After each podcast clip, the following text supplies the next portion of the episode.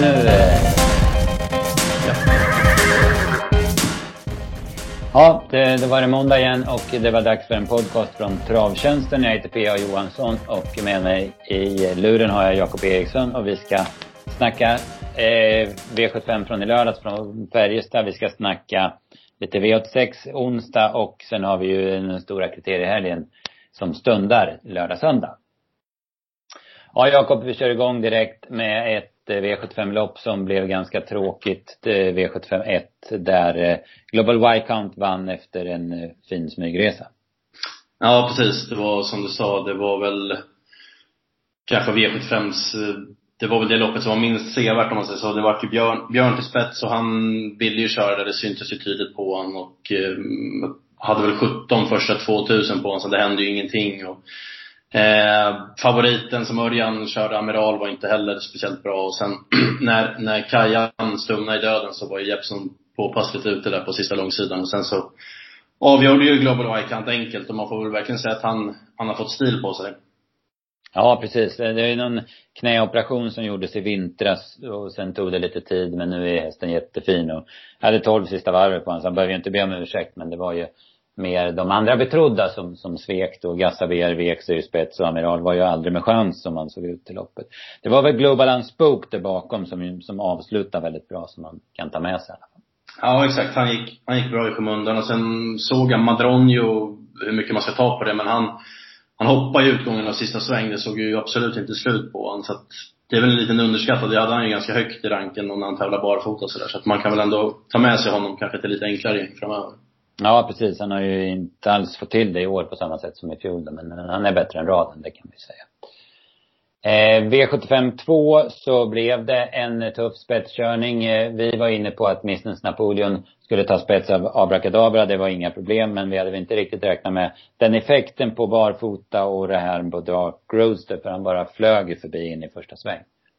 Nej, det var häftigt. Han eh, har ju visat sig snabb, men att han var sådär snabb och att man skulle ta en längd på Mistens Napoleon som har varit katapultsnabb innan, det är ju Ja, det var, trodde inte vi och det var nog inte många andra som trodde det heller. Men återigen, vi kommer väl fram till det senare, men jäklar vad svårt ett och två är på Färjestad. Det pratar man alltid om, men, men det är nästan svårare än vad man tänker på förhand. Ja, Abrakadabra är ju ändå en ganska snabb häst. Det var ju som han stod still nästan. Ja. Eh, men eh, Dark Rooster fick inte vara i friledningen. Det var alltså Rickard N Skoglund. Han var påställd deluxe. Han skulle till spets till varje pris och det gick bara inte att svara. Oskar fick ge sig och Oskar är inte den som ger sig i första taget, det ska vi ha med oss. Men efter sju första fem så fick eh, Isocash ta över men det blev ju alldeles för mycket för honom. Ja, han, han packade ihop, det var väl tio på varvet så det vart ju Ja, som du sa, Skoglund var väldigt offensiv. Den här gången vart det ju fel för honom. Det vart ju fel för Dark Roser då såklart också, men som ändå gjorde det väldigt, väldigt bra. Och då har vi inte ens pratat om vinnaren Victor's Club, vilket jobb, lopp han gjorde. Ja visst, han hänger i tredje spår 600 meter och eh, Kajsa Frick bestämmer sig för att inte backa utan kör fram trots att det går så fort och så kommer han ner då efter som sagt efter 600 meter och sen tar han över och sen svarar han Mistens Napoleon. Den ser ut att gå förbi men, men, de, men den bryter ner och de krokar ihop och Victors Club vinner ganska säkert. Det var en mega bra prestation av honom. Ja, eh, ja men ruggigt. Det var, ja men att som du sa, med den blytunga öppningen och det tempot som var, och så då ändå ha det, liksom orken att hålla ihop hela vägen in på upploppet. Det var, mm, ja, ruggig prestation. Mm. Eh, Mr Tambulen gör också ett bra lopp som tvåa och det är väl en, ja men vad ska jag säga, en normal prestation av honom. Va? Eh, Dark Roaster bra, klart bra, Astrona Center, Sakic bra. Sen var det Fredrik Palema vart jag lite positivt överraskad. Jag trodde ju absolut ingenting på honom bakifrån. Han gick rätt så vettigt i alla fall in över mål. Mm, vi får ta med honom till någon spets, spetsläge framöver. Yes. Sen var det en häst på banan och i V753 och det var jättefavoriten Oddi Herakles. Åkte till ledning, fick dämpa till 21,5 första varvet och sen bara stack han undan. Det, det, är ändå, det, det är klart att han vinner det här loppet. Han, han är ju bästa hästen och får spets och så. Men som han hänger av Åsrud Vilja över upploppet, det är ändå ganska imponerande tycker jag. Ja, absolut. Och den, eh, klockan till 18 sista fyra, då det är som en promenad i parken. Han springer i sådana tempo som att det inte vore någonting. Och Ja, det var nu med bytet av tränare och lite sådär, det var ju foder och allt. Som det pratades om innan, men det verkade inte vara något problem för honom utan han, han såg ju lika fin, fin ut som vanligt så att eh, det var ju helt, helt odramatiskt. Ja, nej alltså från, vad ska man säga, från elitkampen som inte, ändå inte blev något lopp, men framåt sen dess så har han ju bara blivit bättre och bättre som det känns.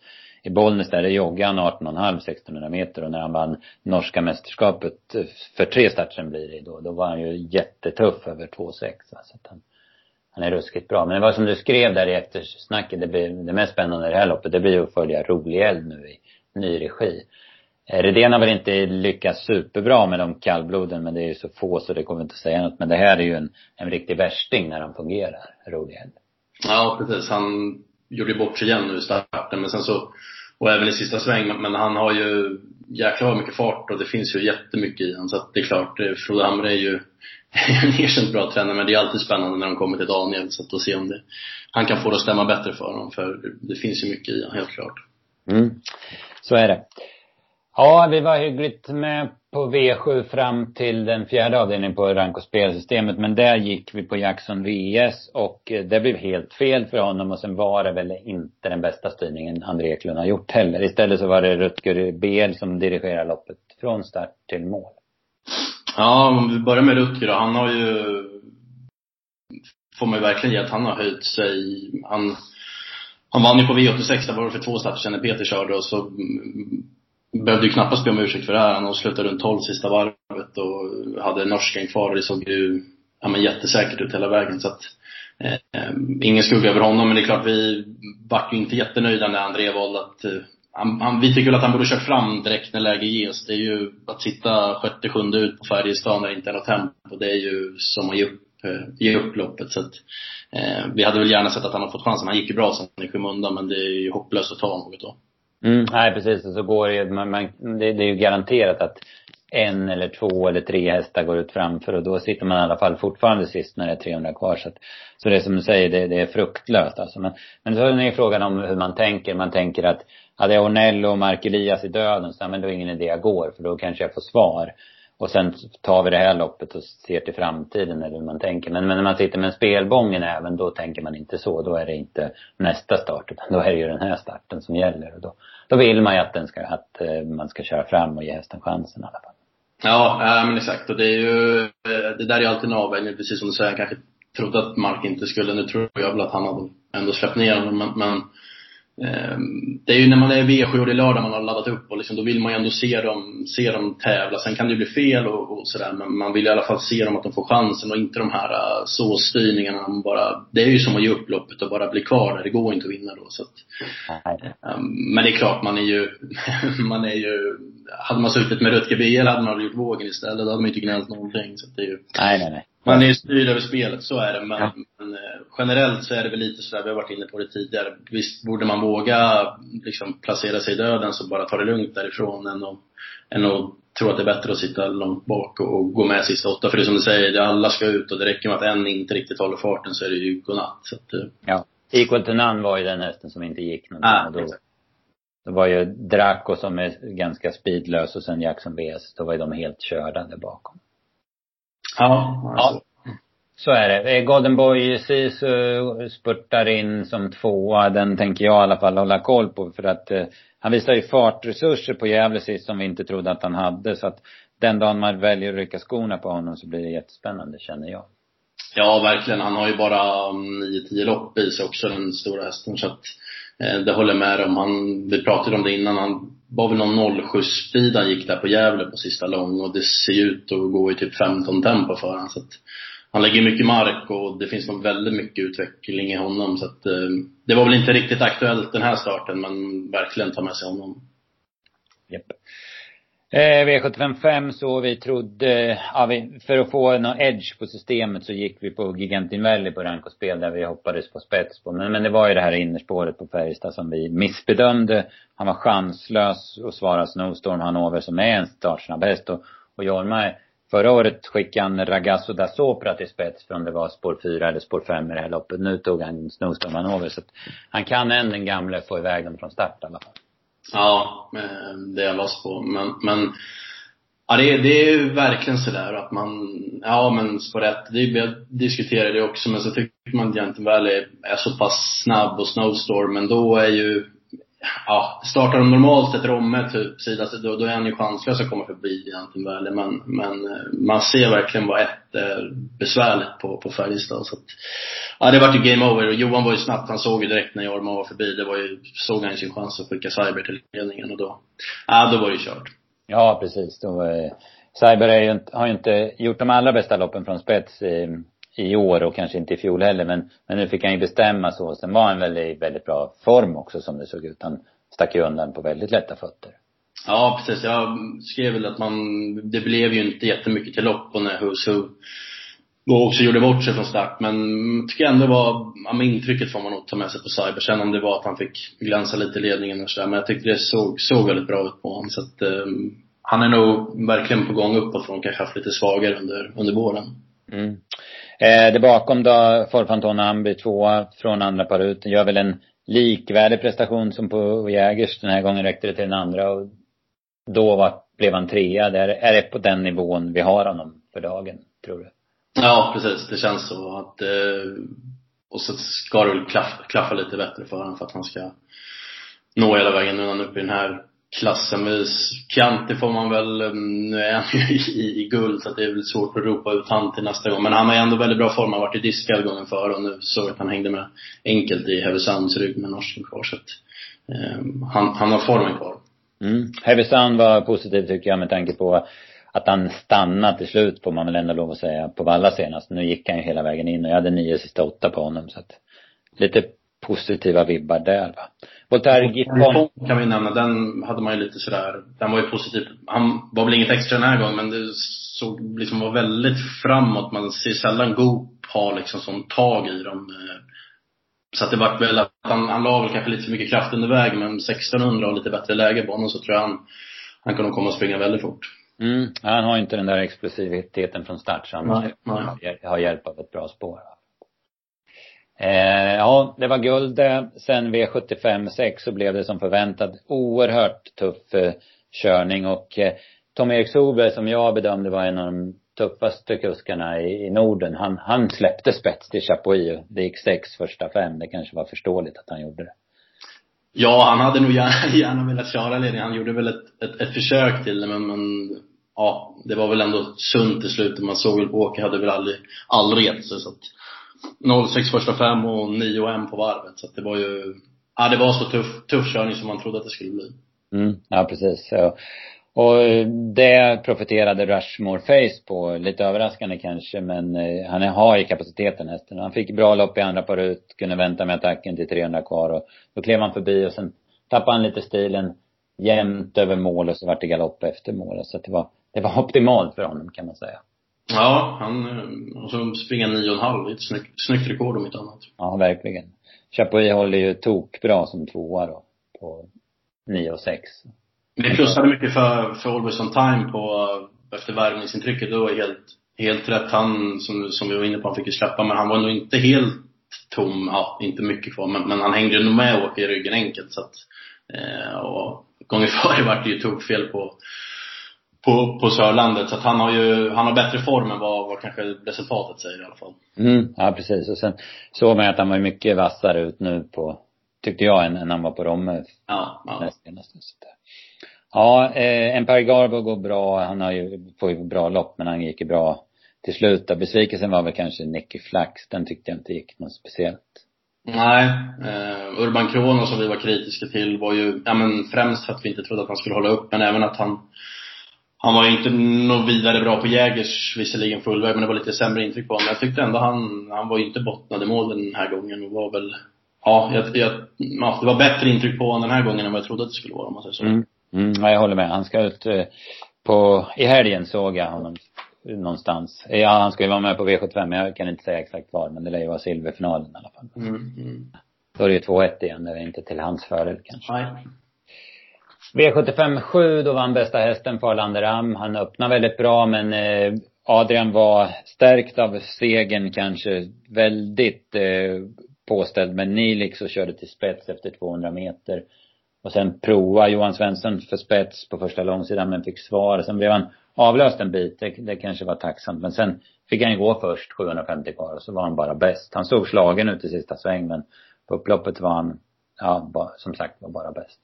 Mm. Och starkt sådär, man, det där tycker jag är liksom extra plus när man, om man blir av med spets initialt, testar, får liksom se att det inte kommer gå, blir avlöst och sen ska man ut först igen, liksom tända till och så segt för en sista sväng men ändå tar sig samman och sen då bara, bara är starkast upplopp. Det tycker jag är lite sådär extra plus för sådana hästar som, som har den inställningen. Ruggig moral har han. Inte ja. nog med att han är bra, han har en ruggig moral också. Ja. Ja, nej så är det. Jättebra häst och han är fortfarande, står ju fortfarande bra inne i brons. Så att han, han lär skörda mer framgångar. Det bakom var det väl några norska hästar, eller norsktränade hästar eller eh, Hands down gick ju jättebra som tvåa. Eh, Massive Speed satt väl fast där bakom och Alla GT fick chansen ganska sent också. Mm, exakt. Och, ja men Hands down tycker jag man verkligen, han var ju tufft inne i det här loppet och sådär och tränarkörd. Han, det var väl sådär hur, hur bra var prestationen på Romme gången före när han vann men onekligen så, så duger han ju bra här så att eh, han får man nog fortsätta passa. Mm, ja, absolut. Sen noterar jag en grej till. Det var Björn Goops styrning där med Bear Hoop. Han sitter ju alltså i, ja, eh, sjunde ut och sen går han ner i sjätte bara in och sen börjar de att vela, de andra konkurrenterna 900 kvar. Då hugger han som en kobra och på typ 75 meter så har han bytt ut sjätte in till tredje par Det är liksom, det är bara Björn Goops. Ja, nej det. är så nu löste det sig väl inte riktigt i tiden för när han gick bra över mål. Men just den grejen där, värt att kolla på, som hände runt näst sista kurvan. Ja, verkligen. Ja. Eh, det var V75 på Färjestad. Man kan väl, vi kan väl säga så här att vi hade en väldigt, eller väldigt kan jag inte säga, men en ganska bra rank. Vi hade skrällarna högt, Victor Club hade vi högt, vi hade eh, Rutger eh, GL ganska högt. Vi hade Rushmore Face med i B-gruppen så vi hade ingen, ingen lägre än B vi eh, krånglade till det. Vi gick inte på Odd Herakles och Farlanderam som man kanske, som man skulle ha gjort så här nu i efterhand och, ja men dragit in de där 150 000. Utan vi testade lite andra varianter och det kan man ju tycka var jävligt surt. Alltså. Mm, ja men så är det. Det var, mm, alltså både och kan jag också känna. Det är ju Farlander, alltså han är ju, om man bara kollar på, på utdelningen bakom honom så, så är det ju sanslöst vad det rensar på en favorit och då har ändå Odd Herakles vunnit. Så, ja men ponera att han skulle torskat. Nu var inte det kanske så troligt, men om du förstår, då är det ju liksom Nej.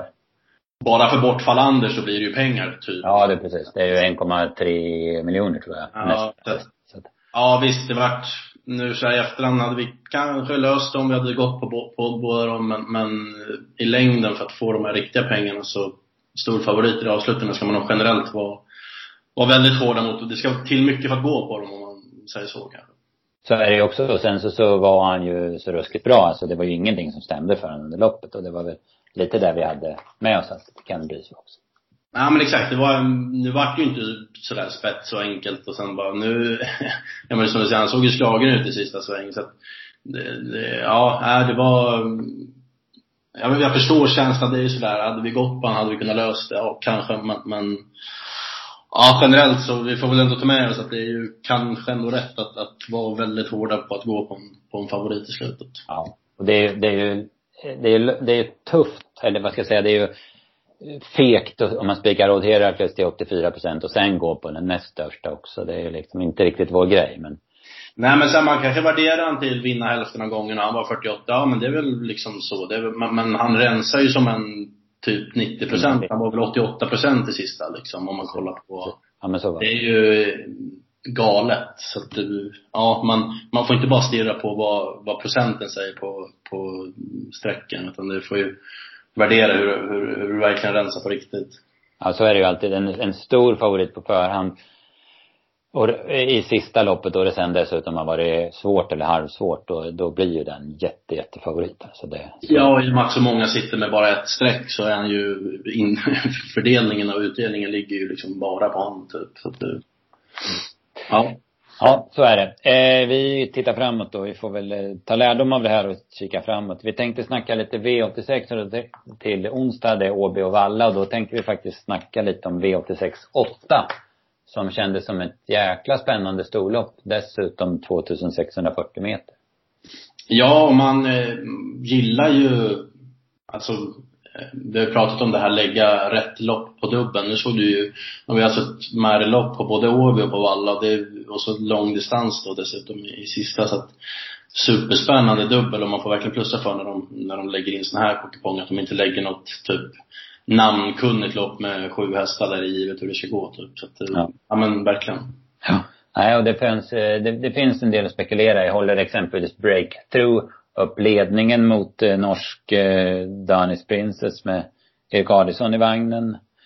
Eh, och eh, Ninja Skiss, är hon starkast igen? De möter ju några av de här Eh, ja men breakthrough och juvelens Miss F var ju med bakom henne sist. Och sen har du Marble Art som kommer från årgångsloppen men eh, gjorde bort sig senast på V75. Det är liksom lite att klura på. Mm, verkligen. Man, sådär förhand, Ninjas Kiss kommer jag ihåg när hon, man vann sina inledande lopp och man var ju liksom sådär jäklar. Sen gick det ju trögt och hon hade svårt att komma igång och var med ute i någon Maggan-lopp där hon svek och, men nu känns det verkligen som att nu är man rätt på henne igen. Hon var ju verkligen rejäl senast och så då 2,6 lär nog inte göra henne någonting så att, eh, kanske lite fördel henne. Mm, ja precis och sen breakthrough där, om den håller upp ledningen och sen dessutom Ulf Olsson för första gången känns ju jättespännande. Och sen har vi juvelens Miss F som ju avslutade ännu bättre än breakthrough senast va. Så mm, mm. Ja, jättespännande. Eh, sen hade vi ett gemensamt drag också i omgången i, då börjar vi den första avdelningen. Ja, vi får ju se hur, hur spännande han blir. Det är väl fler som kan räkna på scenariot. Men vi tror väl i alla fall på, på Golden Guard att han kan hålla upp initialt och så kanske släppa förbi sig Adrian med, med Sweetman. Det borde ju passa honom. Vi tycker han är allra vassast får gå med i ryggar och sen 2-1 och Sweetman kanske inte är allra vassast på full väg. Så att eh, ligga med där och så open stretch på Åby då. Så att, eh, han gjorde ett jättebra lopp senast i uttagningen till, till derbyt. Mm. Ja, precis. Spetssläpp och open stretch. Där vill vi ha Golden Guard. Ja, eh, då får vi spela ihop lite kassa till eh, kriteriehelgen då. Eh, lördag, då har man ju gjort schamadraget tycker jag och lägga också kriteriet under lördagen. Och sen har man de här Europaderbyuttagningarna och det här SDL-finalen vad det nu heter på, på söndag. Så det, jag tycker det är klockren upplägg, upplägg nu när det inte får vara publik på banorna. Om vi säger kriteriet V756, eh, Sandmotör, han, han blir väl jättefavorit som det känns. Ja, eh, favorit blir han ju absolut och det är väl, eh, det är väl inte så mycket att säga om. Han, han ska ju vara favorit. Det var ju jäkla intryck på honom när han var med, med Björn näst senast och, och likaså senast när han bara kontrollerade händer från döden. Så, så att, eh, perfekt spår och, och, allt det där. Så att, eh, han, han känns väl svårslagen. Mm. Ja, precis. Han måste ju ses som bästa jag, jag vill ju gärna ha män i massor. Den gillar jag. Det tycker jag är mm. stenbra senast. Får vi se hur det blir kört. Bärgan från ett, men det är ju snabba utvändigt. Nordström lär väl vara rätt sugen med en sprint, så den är ju jäkligt snabb så att, eh, Och sen har vi sett Sandmontör kan öppna också bra så att eh, det kan nog bli en ganska rivig inledning på det här loppet också. Mm. Nej, det blir ett häftigt kriterium. Det vart ju väldigt, det vart ju ändå öppet med tanke på hur det utföll i, i uttagningarna där. Ja, verkligen. Oaks känns väl mer som det handlar om Hoboken och Barbro Kronos. Och de var, inne på det förra veckan i podden att det är väl lite fördel Hoboken an på, på läget då, då. Ja, hon har gjort allt rätt och det troliga är väl att hon förmodligen också kommer till ledningen. Så att, eh, även om jag, jag måste säga, jag får ta på mig dumsen. Jag gick emot Barbro Kronos i uttagningarna men det var ju jäkla vad, vad bra hon såg ut. Det var, det trodde inte jag. Att hon var bra, ja, men, men, men att hon skulle vara så pass mycket förbättrat från Mantorp-starten, det, det trodde jag inte. Men det var bara att erkänna att man hade fel. Hon var jäkligt fin. Mm, ja, hon var häftig, verkligen. Eh, det var lördag. Jag har anmält eh, runt om och jänkarvagn på Beauty Kronos. Det kan nog göra några meter på den. Säkerligen, säkerligen. Det, det, är mycket spännande, mycket ändringar ser jag att, eh, mm. Absolut. Ja, det blir ruskigt spännande omgångar både, framförallt lördag som det känns, men även söndag och sen har vi när vi är uppsektan på onsdag. Så att det är bara att köra på och försöka och leverera så bra tips som möjligt då. Ja, det låter bra. Jepp, bra bra. Tack.